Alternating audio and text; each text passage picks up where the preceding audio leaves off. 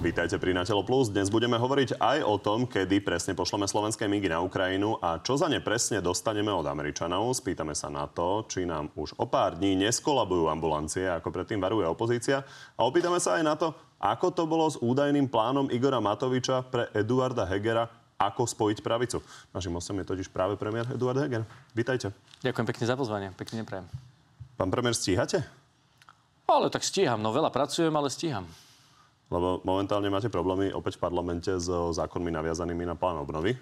A tak riešime to, ten školský zákon, preto som aj požiadal dneska pána ministra školstva, aby neprerokoval zatiaľ ten zákon v parlamente, kým nebude rokovať s Branislavom Gröhlingom a kým nezíska podporu strany es a es. Ja som cez víkend o tom rozprával aj s Richardom Sulíkom. A chcem sa s ním aj osobne stretnúť, sme si dohadovali termín. Takže pracujeme na tom, aby sme mali podporu aj strany es a es, pretože jednak sú to spolutvorcovia plánu obnovy, o to viac, že kapitola školstvo patrila dlhé roky práve počas našej vlády strane es a es, takže pán Horecký len vlastne nesie agendu Branislava Gröhlinga do parlamentu. Dnes je to konkrétne školský zákon. Minulý týždeň to boli iné zákony, na ktoré sú naviazané mm. stovky miliónov. Popri tom vlastne ste štatutárom na ministerstve zdravotníctva, ešte štatutárom aj na uh, ministerstve financií, tak neviem, či hodinu denne podpisujete veci z ministerstva financií, Nie, hodinu denne z zdravotníctva že... a popri tom zakladáte stranu. Tak či ste si ne, nenabrali príliš veľa na rohy?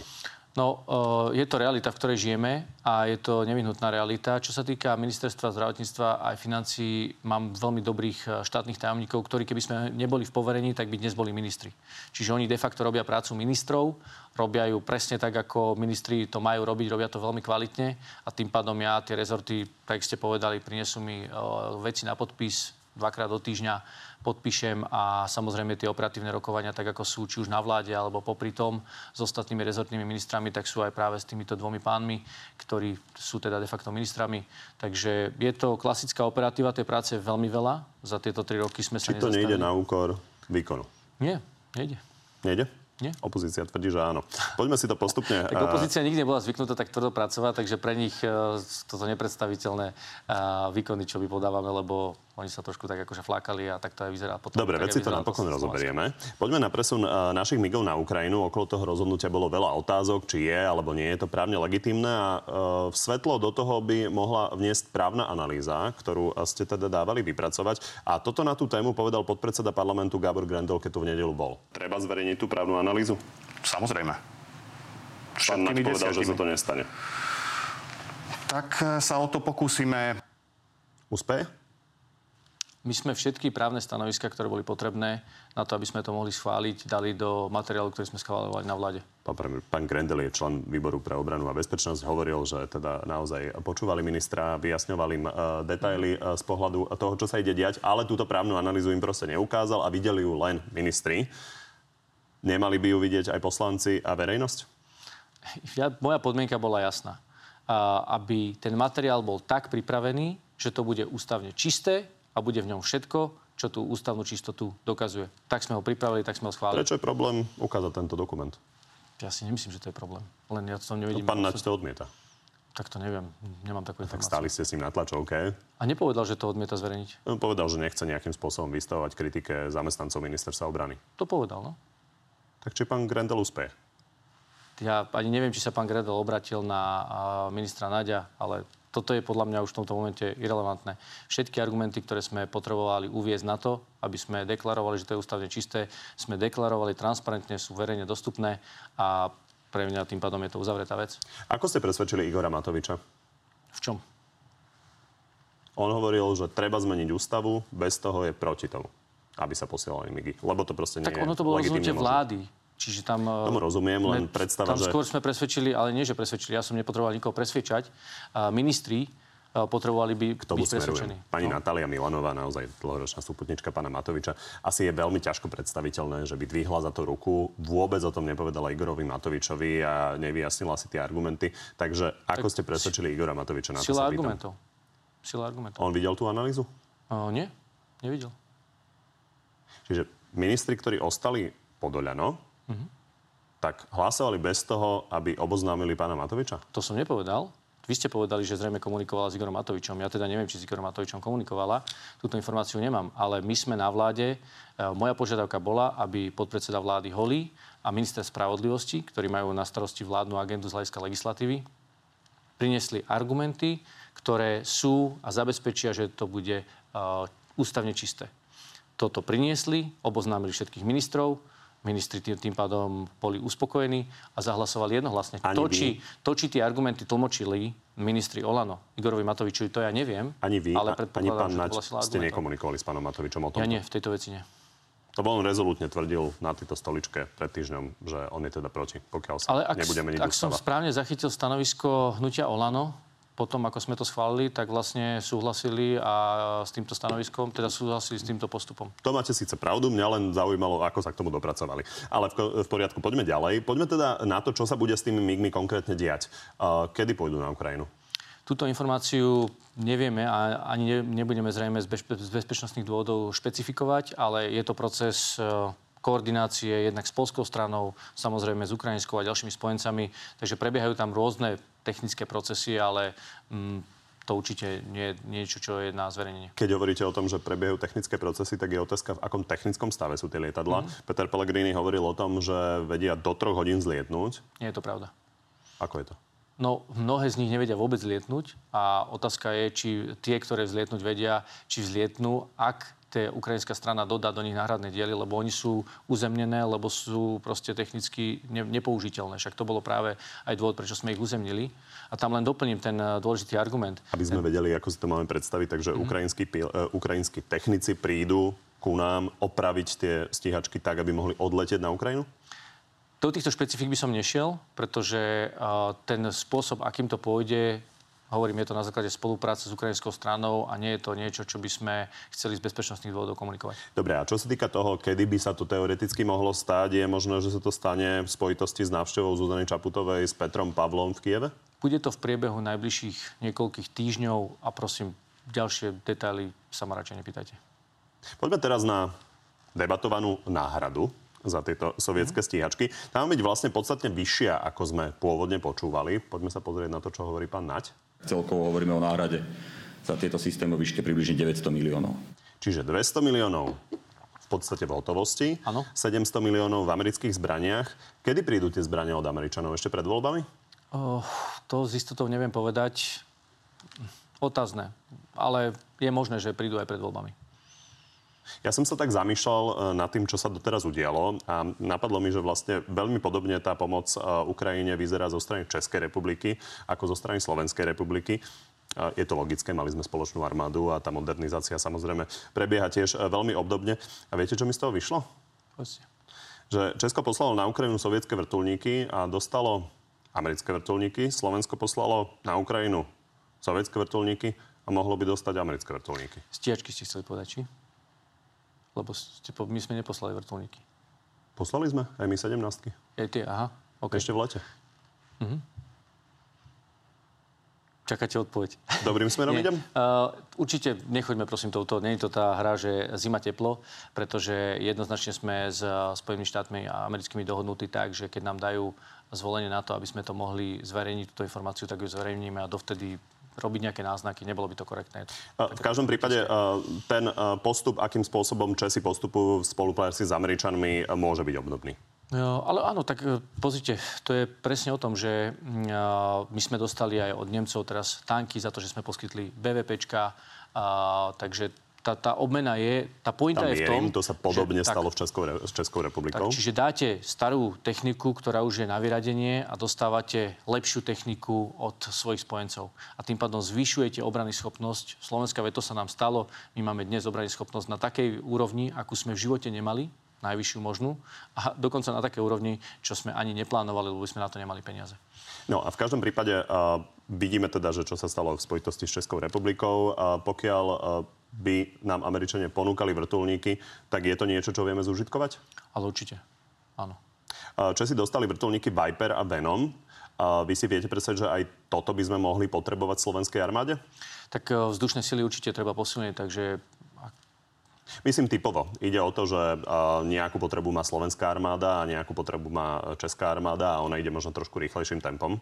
Áno, ale z hľadiska použitia tam je veľmi intenzívna komunikácia medzi našimi ozbrojenými silami alebo teda zástupcami ozbrojených síl a rezortu obrany so Spojenými štátmi americkými, tak určite by nám nedávali niečo, čo nevieme využiť. To by nedávalo absolútne žiadny zmysel. Otázka je, akú máme prioritu, lebo môžeme mať nejakú no, prioritu. Inú prioritu. Máme, nie, nie, z hľadiska priorít aj tým, že vláda rozhodla, predchádzajúca vláda Robert Fico a Peter Pellegrini rozhodli, že nakupujeme stíhačky ef šestnásť, tak sa vlastne tým pádom trochu zmenilo aj priority ozbrojených síl, to je úplne bežné, čiže z toho by som to, v tom nevidím uh, Nič, nič problematické.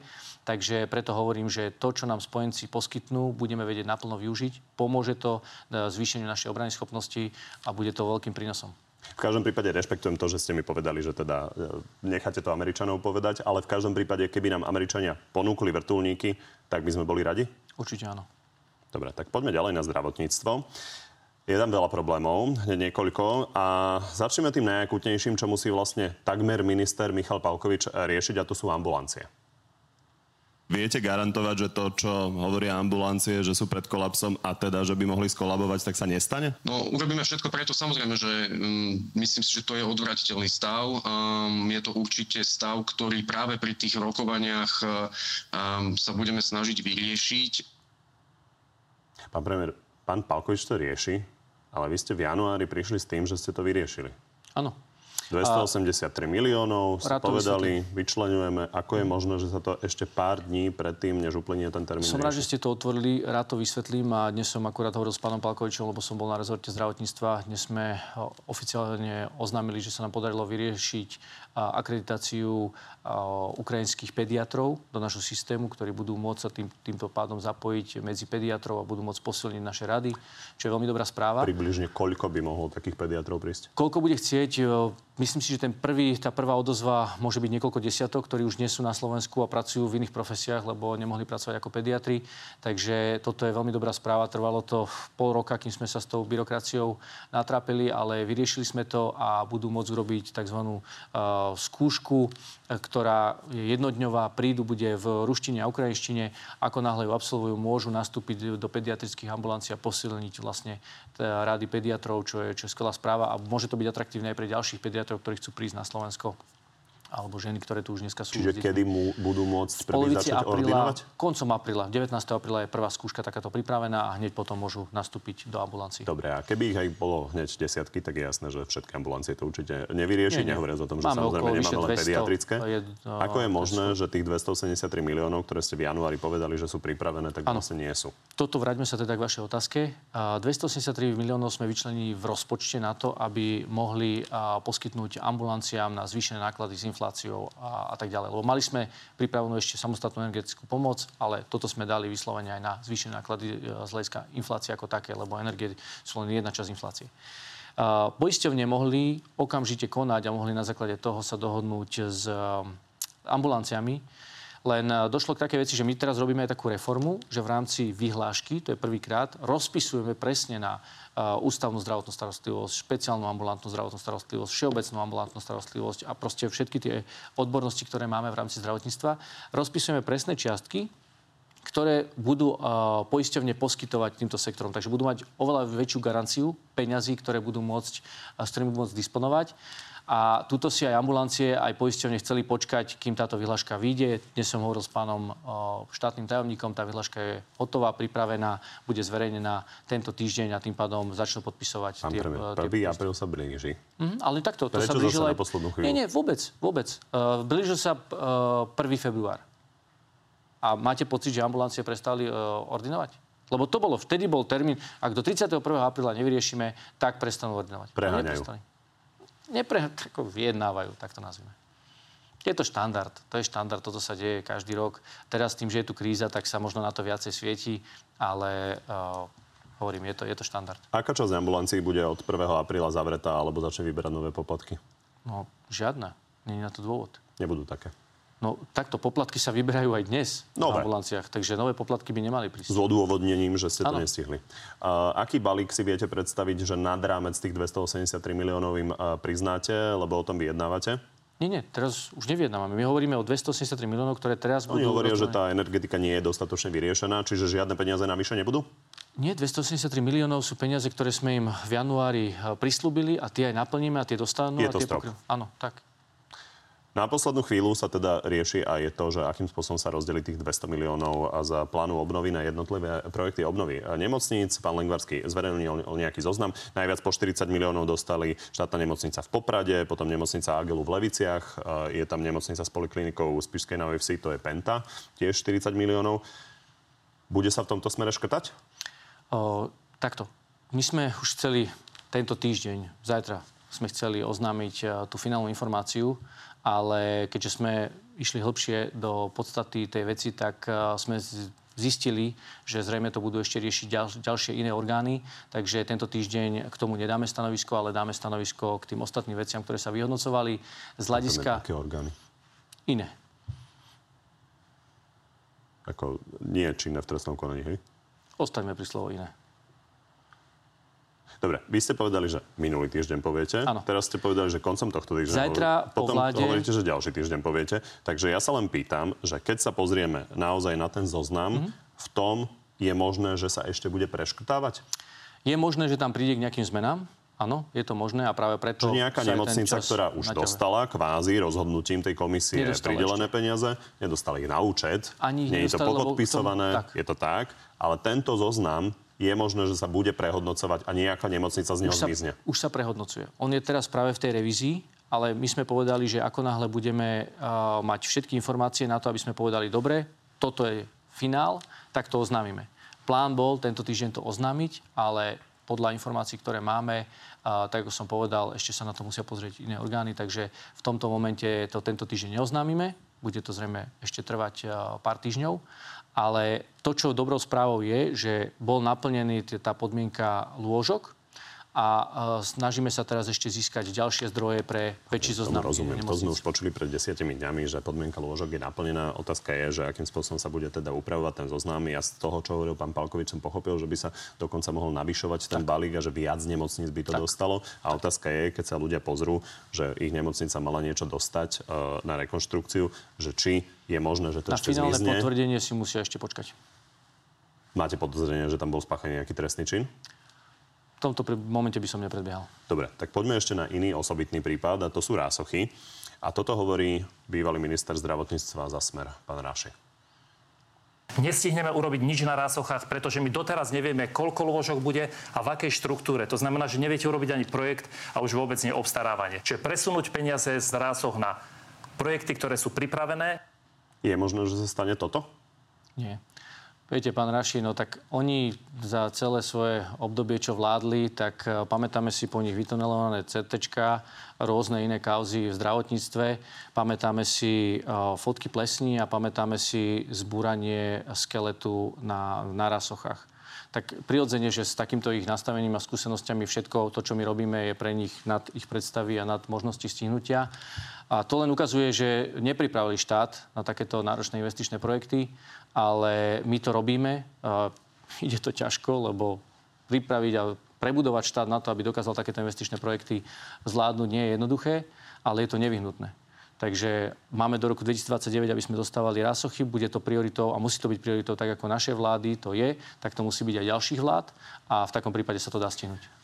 Oni vás kritizujú, ja, sa, ja vás legitímne samozrejme nechám za, na to zareagovať, ale poďme na to, že naozaj nie len pán Raši toto tvrdí, hovorí to napríklad aj es a es a hovoria to mnohí odborníci, že je to nastavené tak, že sú tam šibeničné termíny a že sa možno to nestihne. Takže otázne tak, je, že či nám toto nehrozí a povedali, či by nebolo rozumnejšie to dať na iné regionálne nemocnice a tie peniaze týmto spôsobom prerozdeliť. Čiže máme sa vzdať, tak?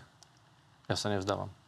Určite. To, to keby sme takto postupovali, tak ne, na Slovensku nemáme ani jednu reformu za posledné tri roky. Ja len, že vidíme, ako sa stávajú u nás diaľnice ja ne... a že otázka toho, že či to, rekordne sme... rýchlo postavíme rásochy, uh, tak toto asi je, pre mnohých bol... nevyzerá dôveryhodne. Toto bola mentalita... Je vaše legitímne právo, ale samozrejme sa rozhodnú ja inak, prístup. Len sa pýtam na to. Ja mám iný prístup. Ja si myslím, že o to treba zabojovať. To, že sme zabojovali o mnohé reformy, tak ich dnes máme.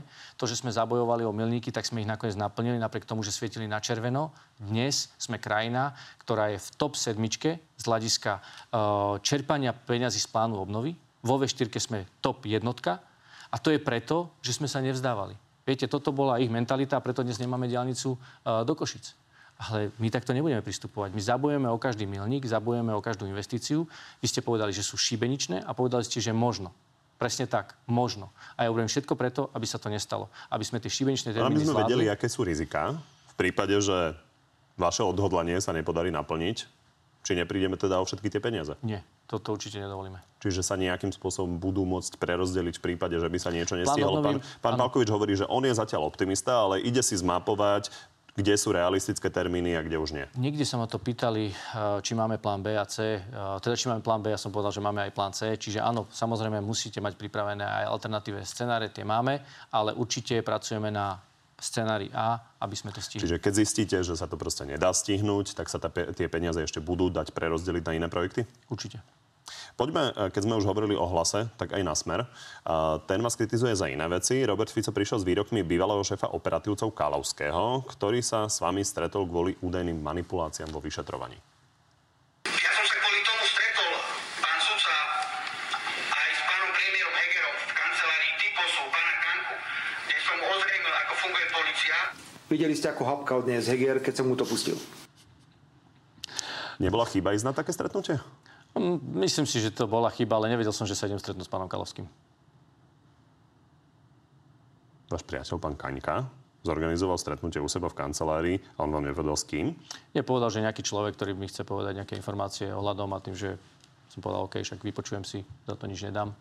A nech ma prehľad, ale... Lebo...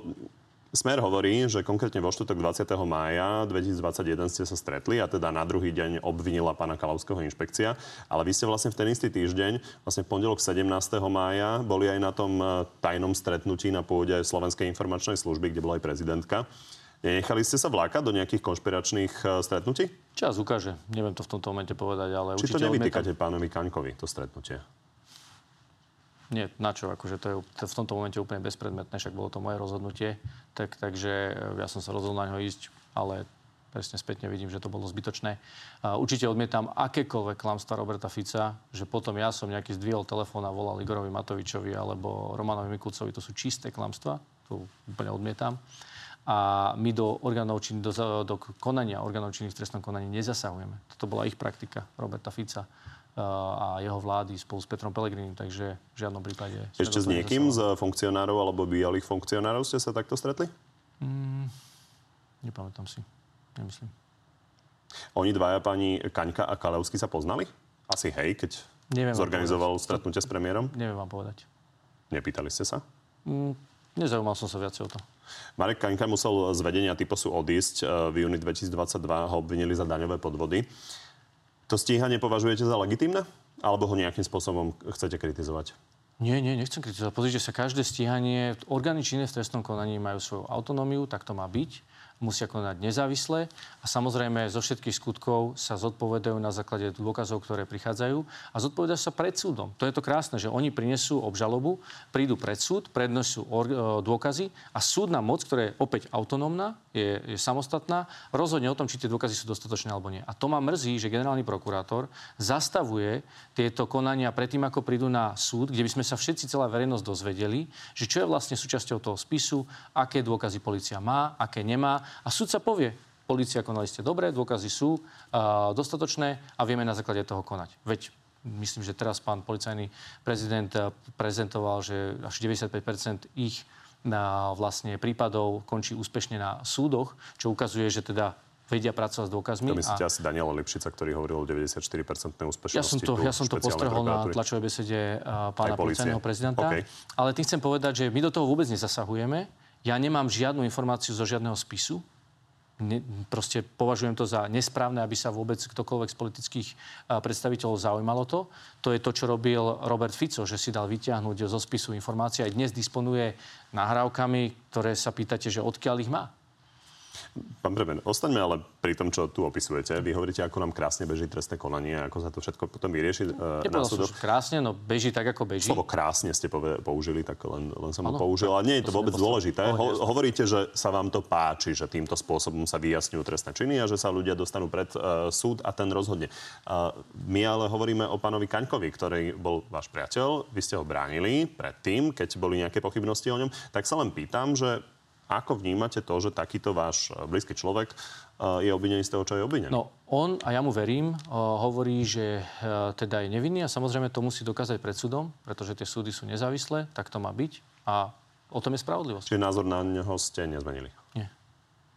Vy hovoríte, že teda Robert Fico púšťa nahrávky, ale on to robil vlastne už mesiace. A čo urobila polícia pod vedením Štefana Hamrana, aby vlastne zistila, že v čom je problém, že odkiaľ teda má takýto zdroj týchto nahrávok? No, to vyšetrovanie prebieha teda z verejných informácií, ktoré mám, lebo ja mám len verejné informácie a považujem to za správne.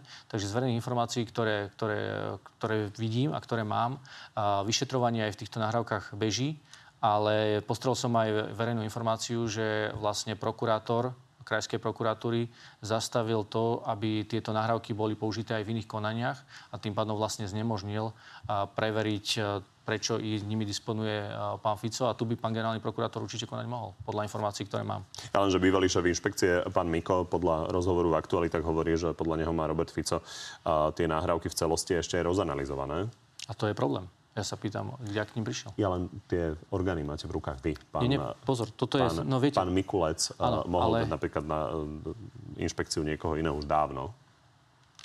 A čo by urobil, povedzte? Pán premiér, ja sa vás pýtam, ja viem, ale či ja sa vám tento výsledok príde v poriadku a akým spôsobom sa k nemu staviať? No a ja chcem, aby verejnosť vedela, že ak by politici a tým pádom aj minister vnútra do toho začal zasahovať, tak urobíme presne to isté, čo kritizujeme Roberta Fica. Našou úlohou nie je povedať orgánom činným v trestnom konaní toto robte alebo toto robte. O to viac, keď vieme z verejných vyjadrení, že tieto veci vyšetrujú. Ale ak je tu nejaká osoba, ktorá má aj ten mandát od občanov, tak je to generálny prokurátor. A ten by mal konať a ten by mal vysvetliť a uh, pýtať sa Roberta Fica, odkiaľ disponuje týmito nahrávkami. Dobre, v každom prípade generálneho prokurátora prosím, ste si zvolili sami. Šéf es í es, ktorý teda hovoril o tom, že nejakým spôsobom sa manipulujú vyšetrovania, je váš nominant vašej vlády a inšpekciu má v rukách pán Mikulec z hľadiska toho, koho menuje. Áno. Ale poďme inšpekcia ďalej. Inšpekcia koná a hovorím, problém vidím práve na základe verejných informácií v generálnej prokuratúre a teda v krajskej prokuratúre, ktorá teda túto o, nahrávku o, nedovolí používať v iných trestných konaniach, čiže ju vlastne zaizolovala, zapuzdrila. V tomto vidím problém. A tu by mal generálny prokurátor konať. Vidíme, že nekoná. Plus to, že zastavuje e, tie obžaloby ešte predtým, ako prídu na súd a tým pádom nedovolí verejnosti pozrieť, aké dôkazy, či to boli oprávnené dôkazy alebo nie, zastavuje ich ešte pred súdom, lebo na súde sa dozviete, s čím policajti prišli. Ale keď to on zastaví predtým, tak nikto sa nikdy nedozvie. Polícia nemôže povedať, mali sme takéto a takéto dôkazy. To môže povedať až na súde. A preto hovorím, že pán generálny prokurátor v tomto žiaľ nekoná v súlade s verejným záujmom. V každom prípade na stretnutie s, pán, na stretnutie s pánom Kalovským by ste nešli už. Nie. Uh, ešte jeden detail pri Typose, lebo pán Ňariáš, ktorého teda ste nominovali uh, za OĽANO uh, do Typosu, uh, tak hovoril, že ste sa mu ospravedlnili v es em eske za to, čo ste o ňom povedali. To je pravda? Nie, ja som mu napísal uh, totižto tú uh, interpeláciu Ondreja Dostala, ktorú písal, tak som napísal pravdivo za všetky tie body a uh, on teda hovoril, že som spochybnil jeho profesnú uh, profesnú kariéru, som povedal, nič také som neurobil, pretože otázka, ktorá bola štvrtá alebo piatá, tak som Ondrejovi Dostalovi odpovedal s tým, že je tu predložený životopis, tak nech on sám posúdi, že či teda to profesne zodpovedalo alebo nie. A takže som len vysvetlil, že pozri, ja som určite nemal v úmysle ti ubližovať, ja som chcel odpovedať pravdivo a to som aj urobil, pravdivo som odpovedal. A preto uh, som uh, vlastne, tak, takto som komunikoval, takto som odpísal na Erikovi Ňariášovi. Dobre, v každom prípade neospravedlili sa, vy ste to upokojovali. Nie, tak osp- akože upokojoval som to v tom zmysle a ospravedlnil som sa, že som povedal, pozri, môjim cieľom nebolo ťa, ťa napadnúť, ani sa ťa nejako dotknúť. Ak si to tak poňal, zrejme som napísal, že, že mi to je ľúto, ale určite som chcel odpovedať pravdivo, pretože si myslím, že áno, politici by mali odpovedať pravdivo a preto som aj pravdivo odpovedal a za tými odpovediami si stojím. Spomínali sme políciu a zdá sa, že Progresívne Slovensko získa na svoju kandidátku bývalého policajného prezidenta Spišiaka. Vy ste ho oslovovali? Myslíte koho? Pána Spišiaka. Nie, nie. Nemali ste o neho záujem, vzhľadom na to, že to bol bývalý poradca pána Mikulca? Ne, ne, vôbec by som to do takejto roviny ne, nekládol, ale neoslovoval som ho, lebo neprišiel na to čas a teraz už na to ani čas nepríde. Uh, toto povedal v októbri súčasný policajný prezident, pán Hamran. Je vylúčené, že v najbližších voľbách, nech už budú kedykoľvek, budete kandidovať? To nie je vylúčené. Jeho by ste chceli na kandidátke? Tak v prvom rade začína to samozrejme nejakými osobnými rozhovormi a jeho vlastným nastavením a myslím si, že na tento čas to je všetko, čo treba, aby verejne zaznelo. Čiže už sa rozprávate? Zatiaľ sa nerozprávame, iba pracovne sa rozprávame na bezpečnostných radách. Či je možné, že by súčasný policajný prezident bol na kandidátke demokratov? Tak si myslím, že možné to je. A čo by na to povedala potom opozícia? No, tak to si počkáme, keď sa to stane a keď sa to nestane, tak nič. Ale ja len, či by nebolo takto legitimné to proste absolútne vyvrátiť, vzhľadom na to, že pán Hamran, samozrejme napriek tomu, že teda nemá mať ingerenciu do konkrétnych trestných stíhaní, tak pravda je, že na tlačových konferenciách a podobne môže ovplyvňovať verejnú mienku. Takto, ja by som chcel uh, akékoľvek náznaky, ktoré mohli z tejto debaty vzniknúť, že teraz čím sa rozprávame a tak ďalej, nič neprebehlo. Ja som pána policajného prezidenta neoslovil, aby išiel na našu kandidátku. Vy ste sa pýtali na potenciálne možnosti. Ja ich vylúčiť nevylučujem, ale na druhej strane nepodnikám žiadne kroky k tomu, aby som ho pozýval na našu kandidátku, ani sme sa o tom nerozprávali, to len aby sme uh, divákom jasne uh, vysvetlili, aby tu z toho nevznikli nejaké domnienky, lebo už si vieme predstaviť, že Robert Fico spraví dnes po obede tlačovú besedu, že Heger je dohodnutý s Hamranom, čo nebude pravda, lebo sme sa o tom ani vôbec nerozprávali. Či by nebolo dobre povedať, že nie, nebude na našej kandidátke, vzhľadom na to, že teraz nejakým spôsobom prebiehajú trestné konania, ktoré môže tak nejakým spôsobom, hovorím, ne... napríklad na tlačových konferenciách komunikovať. O kandidátke budeme rokovať v rámci predsedníctva a ja vám v tomto momente nebudem hovoriť. Ja som len reagoval na tú vašu dokrutku, ktorú tam povedal, že, že nevylučuje, tak určite by... On potom stále hovoril, že to akutne nejakým spôsobom nerieši a podobne, ale v každom prípade... Povedali ste, ako ste, vy ste sa chceli nepýtali, odpovedať. Vy ste sa dokonca ani nepýtali, v ktorom roku na kandidátke, takže opäť, keďže by som teda chcel... Jeho byť... som sa konkrétne pýtal ale, ale na najbližšie. Vy zvažujete, že bude o štyri roky na kandidátke demokratov, chápem. To, a poďme ešte prebrať... Zatiaľ nezvažujem. Vašu stranu a spájanie, o ktoré sa snažíte. Toto k tomu povedal šéf ká dé há Milan Majerský teraz v nedeľu. Je vylúčené, že by ká dé há malo na poslednú chvíľu spoločnú kandidátku s Hegerovými demokratmi? ká dé há ide do volieb samostatne. Je vylúčené. ká dé há ide do volieb samostatne. Toto znie dosť jasne. Znie to dosť jasne a som prekvapený takýmto postojom aj pána predsedu ká dé há, pretože ká dé há sa dvakrát nedostalo do parlamentu. Tým pádom nemá skúsenosti ani z parlamentu, ani z exekutívy. A potom naozaj sa pýtam, že keď opäť chcú ísť samostatne, čo ponúknú voličom, akú... aké argumenty, že budú vedieť dobre vládnuť. Preto ja si myslím, že tá pointa, ktorú, ktorá plynie z roku dvetisíc jedenásť, že demokrati musia spolupracovať, aby sa nestalo to, čo sa stalo v dvetisíc jedenásť, ešte stále tu znie veľmi jasne a je odkazom pre každého. My sme preto povedali, že sme otvorení spolupracovať a rokovať s kýmkoľvek na to, aby sme sa ukázali, že sme sa poučili z toho roku dvetisíc jedenásť. Aj preto sme... Uh, ten spoločný politický projekt Demokrati nestojí len na jednej strane. Stojí na viacerých stranách a rozprávame sa o ďalší, e, s ďalšími o tom, aby sme tie sily spojili. Spájame skúsenosti, staviame na skúsenosti a spájame sily. Toto je Ostaňme pri tom ká dé há, lebo chcem mm-hmm. postupne rozobrať uh, naozaj všetky nejaké relevantnejšie subjekty. Uh, čiže kedy ste sa naposledy rozprávali s pánom Majerským? Viete čo, tak stretol som sa teraz v piatok s ním kvôli tomu, že sme rokovali so župami, aj mestami, aj obcami, ale tam sme sa nerozprávali politicky. Myslím vôbec spájania. A o, možno, ja neviem, dva týždne dozadu sme spolu aj osobne boli, alebo sme telefonovali, takže áno, tie rokovania bežia, tak my sa poznáme pomerne dobre. A povedal uh, asi aj vám do očí, ideme samostatne. Áno, v tomto momente to hovorí a ja mu vysvetľujem to, čo som povedal aj vám, že myslím si, že to nie je správny postoj práve kvôli tomu, že dvakrát sa nedostali. Je tu veľké riziko, že sa opäť môžu nedostať. Tak tým zatiaľ majú viac percent ako vy. Však aj pre nás je to riziko. Však samozrejme, ale ja sa tu nehrám na žiadného nejakého teraz hrdinu, ktorý tu uh, ide rozdávať karty. Práve naopak. Ja vám prosím vás, egá dajme bokom. Rozmýšľajme racionálne a poďme spojiť sily tak, aby sme voličovi dali alternatívu. A viete, tu chcem dôležitú vec povedať. ká dé há má dojem, že stratí svoju identitu.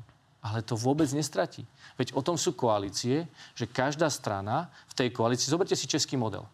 Sa tam spojilo ó dé es, spojilo sa TOP nula deväť a spojili sa ká dé ú čé es el. Tieto tri strany nie sú identické, oni nie sú rovnaké. Spojili sa do koalície prečo?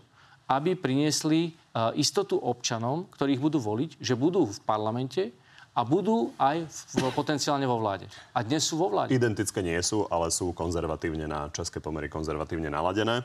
A poďme si to rozoberať. A Igor Matovič... Dobre ste teda... povedali, na české pomery. No. Si to... Áno, ich postoje sú samozrejme radikálne iné oproti konzervatívcom u nás. Ale chápete tú pointu, že to je, podľa mňa, toto je ten kľúč.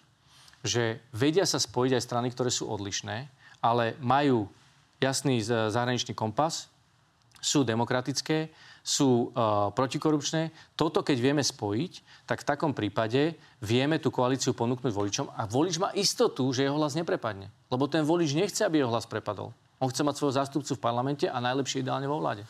Poďme si to teda ešte vyjasniť z Igora Matoviča. On stále trvá na tom, že celý projekt toho vášho odpojenia a zároveň potom spájania tých pravicových subjektov pôvodne vymyslel on a že má na to dôkaz. Môžem vám ukázať es em esku, keď mi dovolí Edo Heger z dvadsiateho ôsmeho decembra v našej spoločnej uh, skupine komunikačnej na Signále, kde má presný scenár, ako to treba urobiť. Vymýšľal si? Čiže dal vám scenár. A potom ma kritizoval za to, že som ho nenaplnil. To robil, ale teda scenár bol. Igor mal predstavu, ktorú, ktorú pomenoval a ja som ho nenaplnil. On ju pomenoval aj tu, tak poďme sa pozrieť na jeho analýzu toho, čo ste podľa... čo podľa neho ste mali vy urobiť. Ja som večer predtým, ako to Eduard Heger oznámil, som mu hovoril, nech sa dohodne radšej s Jánom Budajom a nech to postaví na zmene z dola, ale nie na strane pána Kolára. Vybral si Kolára, nechápu to v Za ľudí, nechápu to v ká dé há, nechápu to v Aliancii a ja sa bojím, že vlastne týmto nepomohol tomu na začiatku. A keď ste to mali tak fantasticky vymyslené, tak prečo ste to neurobili rovno vy? A prečo by som to robil ja? Zase ja úplne rešpektujem ľudí, ktorí majú so mňa zimomriavky. Ja som není dilino, že, že neviem čítať situáciu. Nemá pravdu v tom hodnotení? Mm, nie, nemá pravdu. Že bola chyba do toho i s pánom Miroslavom Kolárom? Nie. A viete, teraz Igor jasne povedal, áno, to je pravda. V pondelok večer, keď sme sedeli, tak to, čo povedal, to mi povedal. To môžem potvrdiť.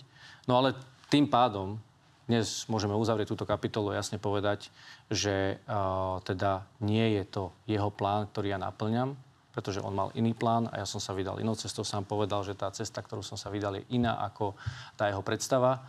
To ja chápem a počul som to uh, aj vtedy, počujem to aj teraz, že to nie je Igorovi povolí, OK, ale ja v túto víziu verím a preto do nej investujem všetok svoj čas a preto aj s týmito ľuďmi som do tej spolupráce išiel a myslím si, že je to vitálny projekt. Chceme vybudovať robustnú, veľkú demokratickú stranu, do ktorej budeme ťahať nové, mladé talenty.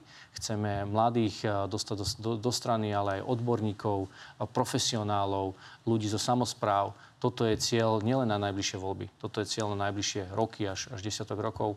Priniesť proste stabilnú alternatívu slušnej, odbornej, prozápadnej politiky, protikorupčnej a reformnej. My sme na to nechali reagovať aj pána Majerského. On hovoril, že mu je úplne jedno, že či by ste to robili s pánom Budajom alebo s pánom Kolárom, že tá odpoveď by bola úplne rovnaká. Tak poďme teda postupne k tým subjektom, s ktorými by ste mohli a spolupracovať. Smutné, viete, a to je to smutné, že stále tu ega hrajú prím.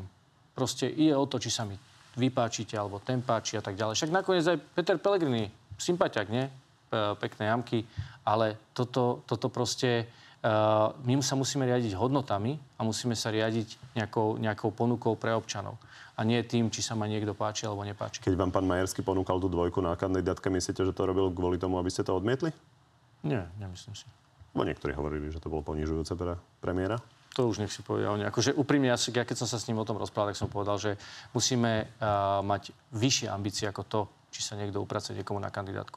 Poďme môjim cieľom nebolo sa upratať na kandidátku. Môjim cieľom nie je sa teraz ako Eduard Heger dostať do parlamentu. Ako nebláznime. Ak niekto má takúto, to je jeho najvyšší cieľ, tak v takom prípade nech nejde ani do politiky. My potrebujeme Slovensko zreformovať, vybudovať, však tu je toľko roboty, však to počujete. Tá opozícia, keď kritizuje, tak kritizuje v prvom rade seba, lebo Slovensko doviedli do takého stavu uh, oni. A my tri roky, tri roky reformujeme pôdohospodárskú platobnú agentúru na to, aby sme získali dôveru Európskej komisie. Tri roky musíte získavať dôveru, ktorú oni šmahom ruky tým, že rozdávali dotácie na parkoviská, na letiská a Grovke Rožkovej, priateľke Petra Pellegriniho. Proste halabala rozdávajú peniaze a my tri roky sa potom trápime a usilovne pracujeme na tom, aby farmári mohli dostávať všetky peniaze, ktoré Dobre. Nám Európska únia dáva. Opozícia zase kritizuje vášho nominanta na šéfa es pé ef, ale v každom prípade poďme Niektorí k tej odhalili aliancii. Kšefty, jasné. Poďme k tej aliancii, ktorá by sa vám tiež mohla hodiť, lebo má nejaké tri až štyri percentá v prieskumoch. Tam sa ale aktivizuje váš iný ex-kolega.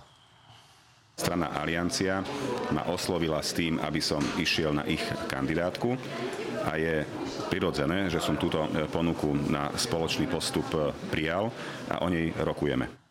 Nepredbehne vás, pán Dimeši, s tou Alianciou? Toto nie je žiadny závod. Žiadny závod nebežíme. Tak ak pán Dimeši by bol, povedzme, lídrom kandidátky alebo na nejakom poprednom mieste, tak už by sa asi s vami veľmi nespájal, či? Pozrite, kto sleduje prácu pána Dimešiho, tak určite si dá pozor, či s ním chce spolupracovať alebo nie, pretože je to taký solojazdec. No. Tak otázka je, že kto ponúkne nejakú alternatívu. Vy ste čo ponúkli uh, maďarským uh, politikom na Slovensku, teda slovenským Maďarom? Tak ja som rokoval s pánom Forom, myslím, že raz. A uh, my ponúkame to, čo ponúkame. Slušnú, odbornú politiku vzájomného rešpektu, konštruktívneho dialogu, uh, prozápadne orientované, a prozápadne orientované, protikorupčnú. Toto ponúkame, my teraz Čo nebudeme robiť povedali? Nejaké. Tak pozrite, zatiaľ oni si trúfajú, že oslovia maďarského, alebo teda volič, občanov Slovenskej republiky, maďarskej menšiny samostatne.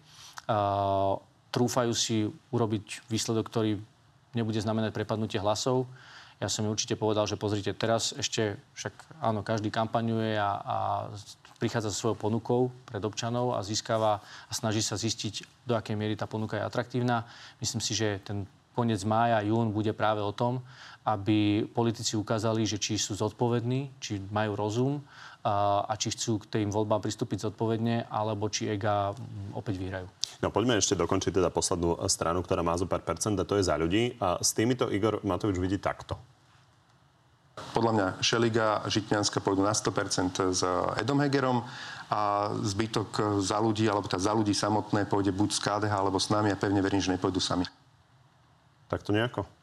To záleží na nich, pán ale... Pán Šeliga k vám, pani Remišová k nemu? Tak určite pán Šeliga aj pani Žitňanská sú ľudia, ktorí e, spadajú do tej našej vízie, takže my by sme nemali problém ich privítať a mať po medzi sebou. O pani Remišovu máte záujem? Je to... Tak pani Remišovu ja som komunikoval viackrát, ale zatiaľ teda ona tiež rokuje a snaží sa a, vlastne zistiť, ktorým tým smerom bude pre iných najvýhodnejšie, čo na jednej strane chápem, teraz ešte na to priestor, ale dôležitý bude ten koniec mája. Pán Šeliga sa objaví u vás na kandidátke? S veľkou pravdepodobnosťou? No, pozrite sa, tá otvorenosť je, ale o tom musí rozhodnúť, to o, o tom musí rozhodnúť samozrejme on. A s Mikulášom Dzurindom ešte počítate v nejakých debatách? Ja som čakám na správu od neho, lebo keď sme sa naposledy rozprávali pred pár týždňami, tak sme vlastne hovorili práve aj o našej vízii demokratov. A teda povedal, že sa ozve a uh, môžeme pokračovať. Stretol som ho teraz uh, naposledy na uh, tridsiatom výročí nadácie Hansa Seidela, ktoré, ktorá sa spolu s ďalšími nadáciami zaslúžila o to, že uh, mnohé demokratické inštitúcie, ale aj mnoho mladých ľudí, do ktorých investovali, sú dnes uh, úspešní politici. Takže uh, tam sme sa stretli, sme sa rozprávali tak neformálne, ale myslím si, že tie rozhovory budú pokračovať. Takže teraz založí, ja som otvorený. Založí stranu a potom sa spojíte? Ja si nemyslím, že by mal zakladať stranu. stranu. Áno, ja tento krok, úplne tomuto kroku nerozumiem, pretože ak Slovensko niečo má príliš mnoho, tak je to strán. A do volieb je lepšie ten český vzor mať menej strán, ale jasne odkomunikovanú voľbu, jasne odkomunikovanú víziu, jasne odkomunikovaný plán, čo tie strany spolu chcú robiť po voľbách. V takom prípade ten volič je, je to prehľadné, lepšie sa rozhoduje a v konečnom dôsledku je to úspešné. Česká republika ukázala, že je to úspešné. Touto cestou by sme sa mali vybrať na Slovensku. Poďme sa pozrieť a uzavrieť to vlastne tým, že akým spôsobom bude vyzerať váš vzťah s Igorom Matovičom, lebo čaká nás pomerne dlhá kampaň a on už vlastne na tému toho, že či sa chcete alebo nechcete po voľbách spájať s Hlasom, keďže tam máte rozdielne názory vo vnútri, a povedal toto. Ak niekto povie, že pripúšťa spoluprácu s mafiou po voľbách, sú na druhom brehu a sú naši politickí nepriatelia. Neskončíte ako nepriatelia? O tom rozhodne Igor Matovič. My budeme raziť stále tú našu politiku. Na druhej strane budeme ju hovoriť suverene sebavedome, pretože chceme občan, pre občanov byť čitateľní. Čo sa týka... Hovoríte, že suverene a sebavedome čitateľný, len ako to teda máte s tým hlasom, lebo vy no to som chcel povedať, vyhlasujete vy ste nie, povedali, pán tak, Káčer, pán Hirman to vidia tak, trošku inak. To som chcel práve na to zareagovať, lebo vy ste povedali, že, že nemáme dokonca, že nejaké, nemáme na to jeden pohľad. To nie je pravda. My na to pohľad máme ten istý. A keď sa opýtate Rastia Káčera, myslím si, že práve vo vašich správach to zaznelo, kde Rastio Káčer povedal jednoznačne, že strana, ktorá má korupčné pozadie, tak s takou si po spoluprácu predstaviť nevie. A povedal, že strana Hlas momentálne má. On, podľa mňa, má len tú väčšiu nádej toho, že za šesť mesiacov sa môže strana Hlas rehabilitovať. Ja teda na základe dvanásť rokov, čo som ich videl v politike a čo som videl, že Peter Pellegrini bol bok po boku s Robertom Ficom a neozval sa v tých kľúčových chvíľach, tak ja tu nádej nemám a preto jasne pomenúvam všetky tie oblasti a preto som aj povedal, že nevidím ten, ten, ten scenár, v ktorom sme my mohli spolupracovať s Hlasom. A máme to dokonca schválené našimi orgánmi, našim najvyšším orgánom Snemom a strany Demokrati. Takže my sa nelíšime v tom pohľade. Tie hodnoty Pán máme Gačo rovnaké. Pán povedal, že by nejakým spôsobom nevytláčal Hlas. Ale to je z... prístup. Ale ten postoj, ten postoj k Hlasu, keď sa ho opýtate na to, že čo si myslí dnes o Hlasu, o Hlase, no tak si myslím, že povie do veľkej miery to, čo som povedal ja. Aby sme mali predstavu o tom, ako bude vyzerať vlastne tá komunikácia s Igorom Matovičom, lebo od toho závisí samozrejme aj hlasovanie a na tom hlasovaní v parlamente sa to aj celkom pre, prejavilo. Keď pán Matovič sa zdržal v prípade toho konkurzného zákona, tak ako ste to vnímali? Uh, Úprimne, nevedel som, že sa zdržal Igor Matovič, vedel som, že sa zdržali asi piati, nie že zdržali, že piati poslanci teda nepodporili tento zákon, ale tam bolo skôr kľúčové to, že celé hnutie Sme rodina, s výnimkou teda pána Karahutu. Ostaňme ale pri OĽANO, lebo to je strana, v ktorej ste ešte nedávno boli. Áno, áno, však dostajem sa k tomu, ale len chcem poukázať na to, lebo keby klub Sme rodina zahlasoval podľa dohody, tak, tak to prejde. Ale dobre, pochopil som, že má výhrady Sme rodina k istej časti toho zákona, ktorý tam nemusel byť. Ten, to nie je súčasťou milníka, takže minister uh, spravodlivosti teda pripraví alternatívu, ktorá nebude mať, a tým pádom to nie je ani ten istý zákon, takže pripraví alternatívu do parlamentu, ktorý bude sp- uh, iba splňať ten milník. V takom prípade na, na toto podporu máme. Čo André, sa týka... Chápem, sa... máte tam sériu ano. Zákonov a vy budete sa musieť dohodnúť. Tomu, tomu rozumiem. Ano. A to a je, teraz, vašim, keď sa pýtate, to je Matoviča... aj vašou prácou. To máte vlastne ano. robiť. Aj tí ministri to majú robiť. Ale ja sa pýtam na to, že akým spôsobom bude vyzerať to hlasovanie a či nepríde ešte množstvo ďalších prekvapení. Pán Pročko totiž povedal, že on sa proste tak rozhodol, že sa koordinovali. Tak nie, pán Pročko povedal niečo úplne iné. Pán Vetrak potom zase povedal, že Igorovi Matovičovi prišlo zle. Mne pán Pročko povedal, že mu to vykázalo, uh, uh, zariadenie ho vykázalo nejako a že určite teda to nebolo umyselné. To mám informáciu. Toto sme nehrali myť, to je, to je citácia z teatry. Dohodli sme sa tak na klube niektorí poslanci. OK. Vám hovoril niečo iné. Pán Pročko mi písal, no. Dobre, poďme to uzavrieť takou otázkou, že vy hovoríte, ako sa to vlastne v máji, jú, máji, júni začne celé lámať a možno začnú prehodnocovať tie strany, že sa predsa len pospájajú aj tie, ktoré dnes tvrdia, že nie? No, neviem, či to urobia, ale urobiť by to mali. Ten český vzor je vzor, ktorým by sme sa mali riadiť, pretože je úspešný. Dnes majú stabilnú, proeurópsku, naozaj zodpovednú vládu, reformnú, takože... Tak, a my potrebujeme ešte k tomu silnú protikorupčnú, lebo vidíte, čo sa deje v orgánoch činných v trestnom konaní, akým spôsobom je napádaný orgány činných v trestnom konaní. Za to, že si dovolili slobodne konať, za to, že my sme si dovolili im dať slobodu, tak sme napadaní my, aj oni. Robert Fico sa vyhráža im, že pôjdu do väzenia, vyhráža sa im tým, že im zoberie výsluhové dôchodky. Kde sme, prosím pekne? Ako si môže jeden politik dovoliť, a trojnásobný premiér, takto zdevalvovať politiku, že sa bude vyhrážať orgánom činných v trestnom konaní len za to, že jeho nominanti, jeho nominanti sa rozhodli, sa v nich ozvalo svedomie a rozhodli sa, že povedia teda, akým spôsobom tu budovali korupčný systém. Opäť hovoríte o opozícii, ale mňa zaujíma teraz, ako sa k tomu postavíte vy. Keď zistíte, že máte teda už zostavené kandidátky, nespojili ste sa a zistíte, že má päť percent OĽANO, päť percent Demokrati, päť percent okolo päť percent Aliancia a okolo päť percent K D H, tak čo potom? Tak ja verím, že takýto scenár nenastane. Máme ešte na to pár mesiacov. Čo bude záchrana brzda?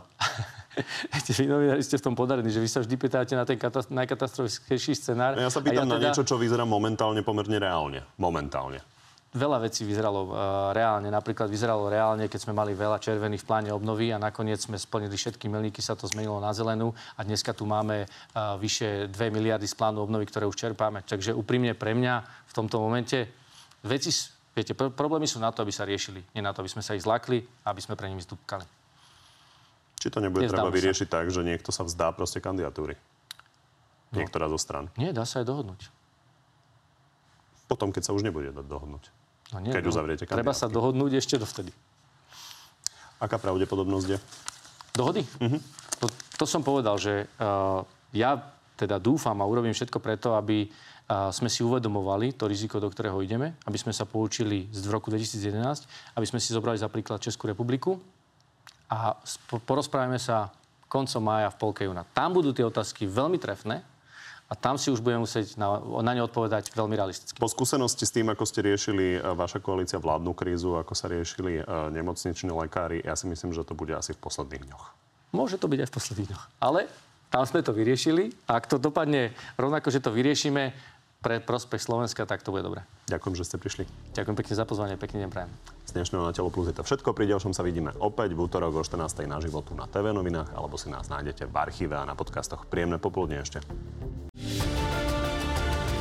Takže poďme na divácké otázky. Ivan sa pýta, už nech konečne povie, kto vymyslel termín volieb tridsiateho deviateho a nech stále nehovorí, že to bola dohoda. Kto s tým prišiel? Pravdu? Hm. Rozmýšľam. No ja mám informáciu, že s tým prišiel Richard Sulík. A Richard Sulík hovorí, že mu to povedal Ján Budaj. No a ja to mám od Jána Budaja, že to ale teda... Takže zrejme tam niekde medzi nimi dvo, to, dvomi to mohlo vzniknúť. To je dosť zvláštne, nie? Že ten termín nikto nechcel a prijali ste ho. Tak pozrite, to je presne, to je dohoda, že keď máte rôzne pozície, tak nakoniec ten prienik je niečo, čo nikto nechce, ale je to prienik.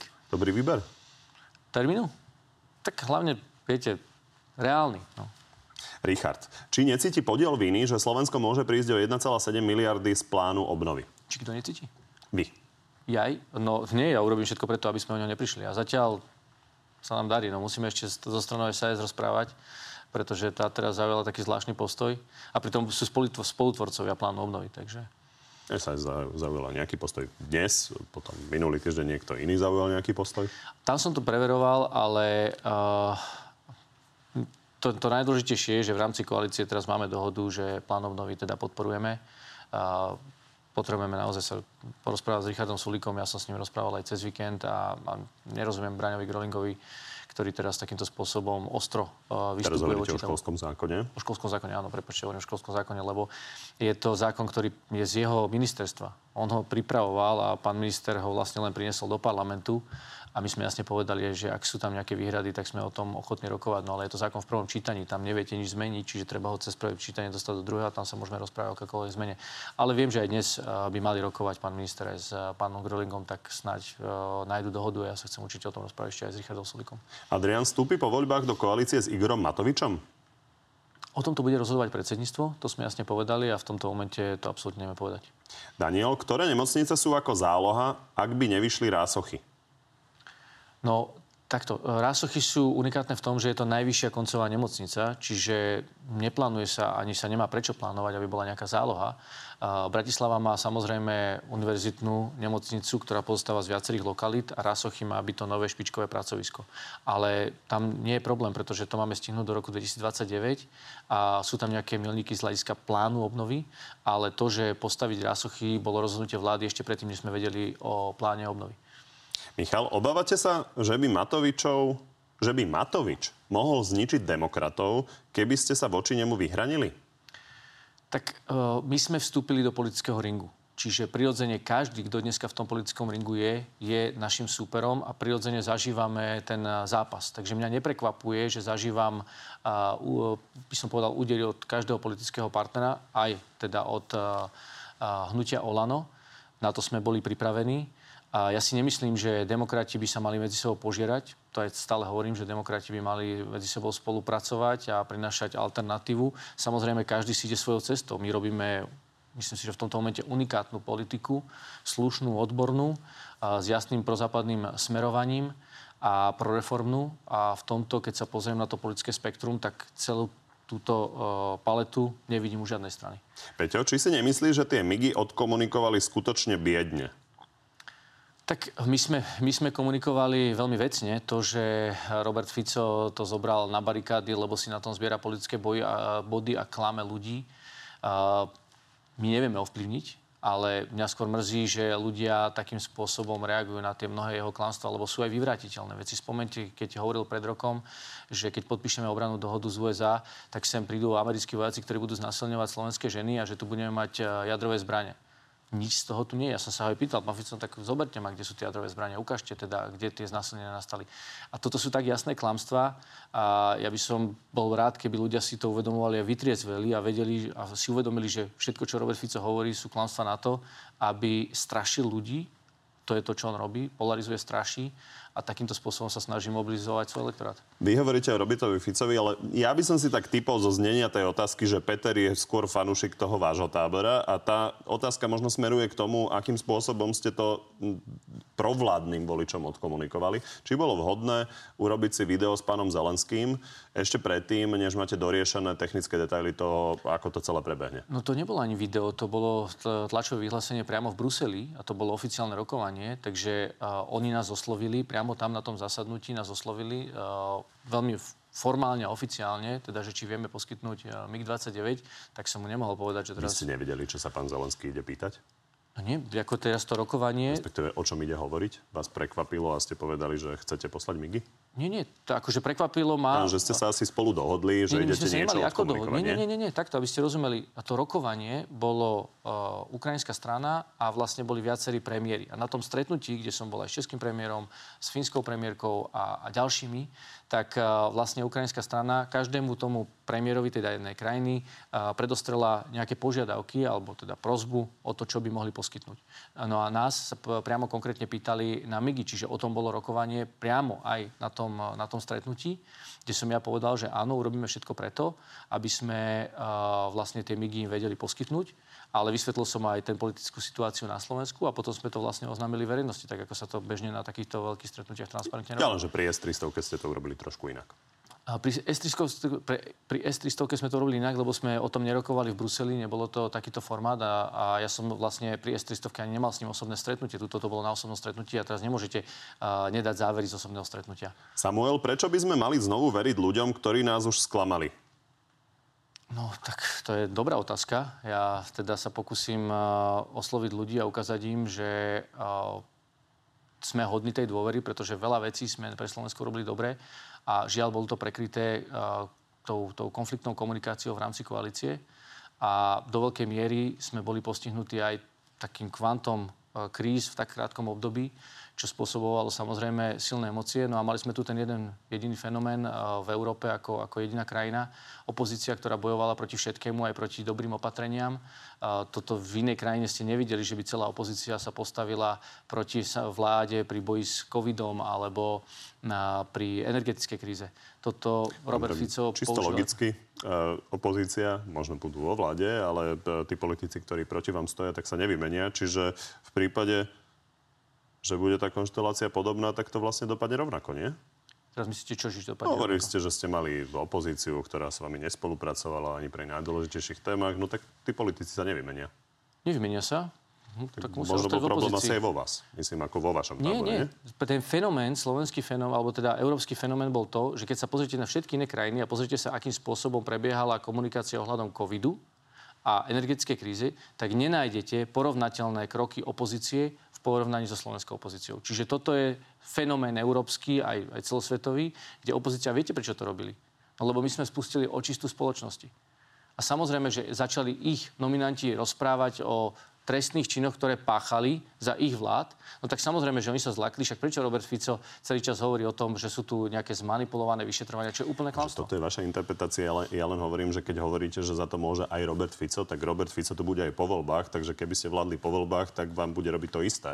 Takže tým no, pádom áno, znova to... zlyháte a znova nie, sklamete nie, ľudí? Nie, nezlyháme. V žiadnom prípade. Musíme sa z toho jasne poučiť. Dobre. Musíme sa z toho jasne poučiť a musíme ho konfrontovať v tých klamstvách, ktoré hovorí. A to ja robím. Posledná otázka. Prečo tak dlho držal Matovičový chrbát? Či to spätne neľutuje? No, toto je, veľ... toto je tá otázka, ktorá tu stále visí vo vzduchu a ja som ju viackrát odpovedal a teraz vidíme reálne. Ak by som v lete uh, Igora Matoviča odvolal z funkcie ministra, tak koalícia by namiesto sedemdesiattri hlasov mala päťdesiatšesť. A to dnes vidíme. A vládnuť v menšinovej vláde s päťdesiatšesť hlasmi je o mnoho, o mnoho ťažšie ako so sedemdesiattri. To je ľahká odpoveď. Čiže my sme uh, si mali, ja som si musel vybrať, či budem mať päťdesiatšesť poslancov alebo sedemdesiattri, tak som si vybral sedemdesiattri. A o to viac, že Richard Sulík mal požiadavku, ktorá bola proti princípom koaličnej zmluvy. Jasne, koaličná zmluva povedala, že si nekadrujeme ministrov, takže uh, o to viac teda, že si pýtal hlavu predsedu strany. Takže toto boli prekročené všetky Rubikony. Dobre, ešte a... pripomeniem, že ste mohli mať navyše tridsať hlasov Richarda Sulíka. Nie, to už je v tom. Však si zoberte, deväťdesiattri hlasov mala koalícia, od toho odratajte tridsaťsedem hlasov uh, OĽANO. Tak ste na päťdesiatšesť. A keď máte deväťdesiattri a odratajte dvadsať hlasov Richarda Sulíka, tak máte sedemdesiattri. Ja som si vybral sedemdesiattri bez Richarda Sulíka. Ak by som si vybral bez e, Igora Matoviča a OĽANO, tak by som mal päťdesiatšesť s Richardom Sulíkom. Ďakujem.